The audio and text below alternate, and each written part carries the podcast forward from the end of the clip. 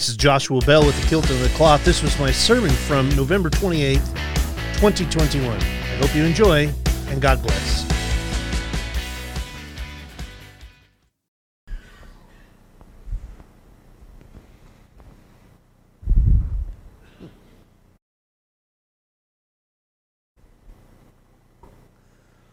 My scripture this morning is taken from the Hebrew Bible, Jeremiah chapter 33, verses 14 through 16. If you'd like to follow along as I read aloud, it is found in your Pew Bibles, I believe, on page 699.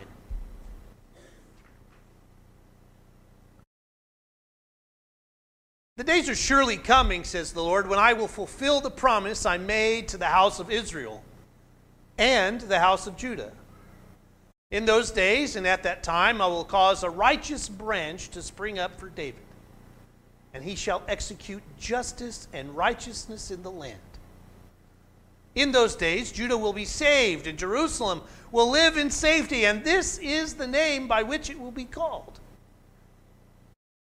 The Lord is our righteousness. Or as it would say in Hebrew, Yehovah Tsidkenu. the Lord who is our righteousness. May God bless the reading of God's Holy Scripture. Amen.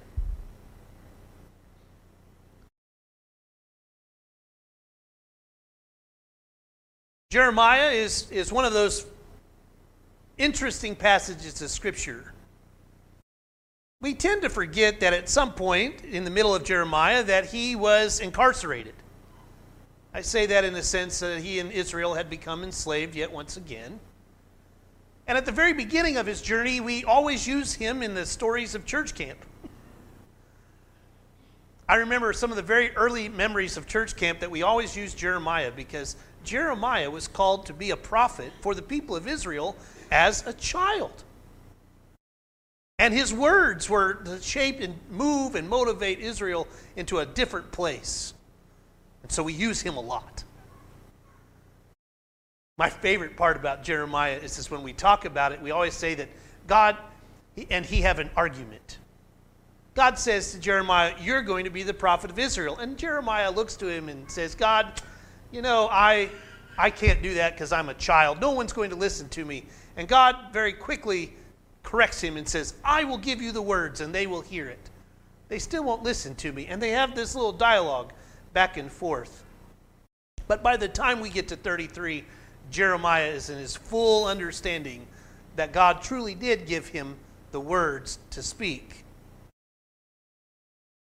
Why am I making such a big deal about his incarceration? Well, for us, we also have a, an interesting tie to Paul. Paul, in most of his letters, was imprisoned. And as he's writing these letters, he continues to say the same thing. And in one point, he kind of even makes an allusion to the writing of in Jeremiah chapter 33 when he calls Jesus the Lord is our righteousness. This little book of consolation, as some people call this chapter, is a section of the oracle focusing in on the specific promise that God makes to David, which appears in 2 Samuel. I will raise up your offspring after you, who shall come forth from your body, and I will establish his kingdom. We talked about this last week. And Jeremiah is prophetically announcing the fulfillment of this promise. Although it's a thought, there's no event. He's telling them that it's going to happen down the road. It's going to be tomorrow.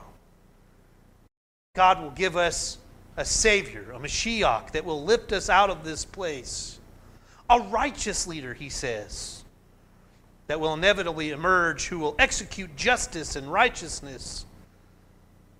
So much so that they will even call him Yehovah Tsidkenu, the one that God will send, the ruler God will send to righteously in the place of Jerusalem. Hmm. I don't think we understand this very well.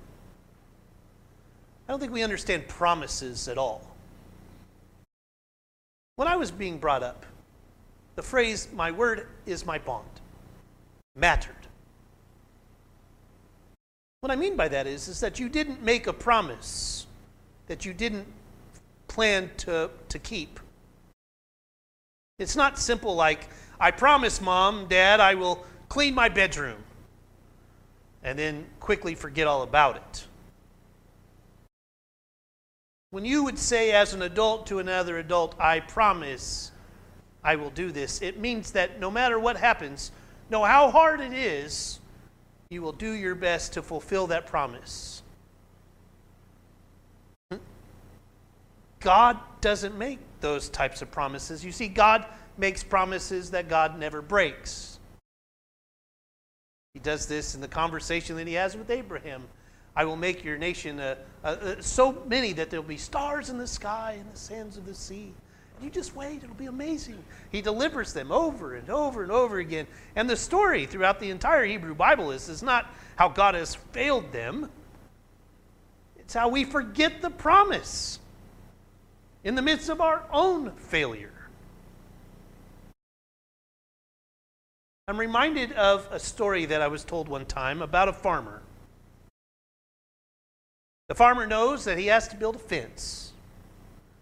And he's going to start building this fence, and he promises his wife, I'm, I'm going to get this done. And he starts building the fence, and she says, When do you think you might get it done? Well, I, I'm going to get it done by Wednesday.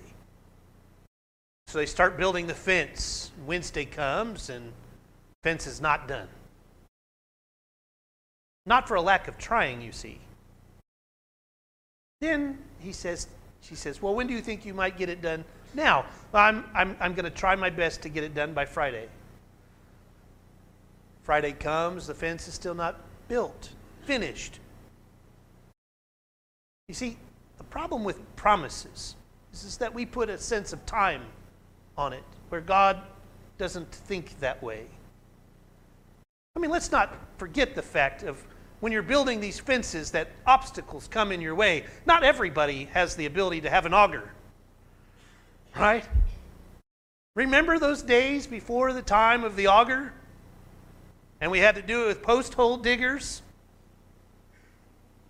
And your bleeding, blistered, calloused hands are yet going against the ground, yet once again trying to get to the right level. And as soon as you get so far down, you run into a rock with these god awful torture devices you still have to build the fence. It causes an obstacle in your way. And you continue to keep building it, and another obstacle comes in the way, and then another one, and another one. It's not that the, the promise has changed, it's the idea of timing.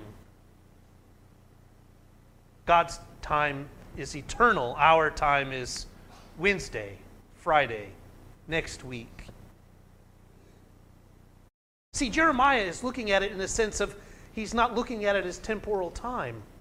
He's looking at it in a sense of saying, guys, if we could just rally around just one more time, Jehovah Tsidkenu will be here. This is going to happen, I promise. But you see, it's not even just that. As they're being incarcerated, everything that they know is gone. They can't have business. There's no economics that are happening. There's no place of worship. Everything that they know has been stripped away from them. Does this sound familiar?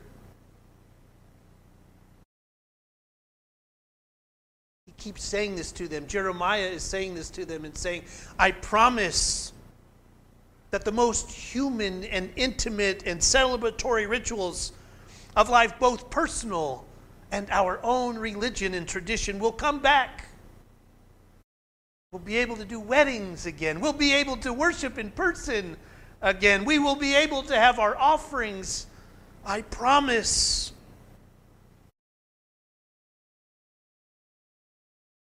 Human beings want it to happen tomorrow. He's looking at it as we know what it was like before, and here we are in the wilderness. We know that something beautiful will come after this time.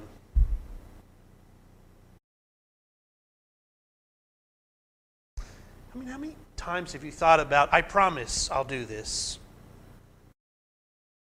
It causes a lot of problems when humans make promises to each other because inevitably one of them we're going to fail. We're going to mess up. And we're not going to be able to fulfill all the promises that we make. We're going to try our hardest, but at the end of the day, you're still human.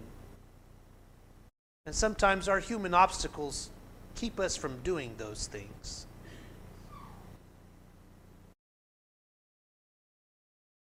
I think it's a beautiful passage of Scripture as we look, in at the, uh, and look at this in a sense of I, Jeremiah claiming to the people, I haven't forgotten my promise, O God. I was scared.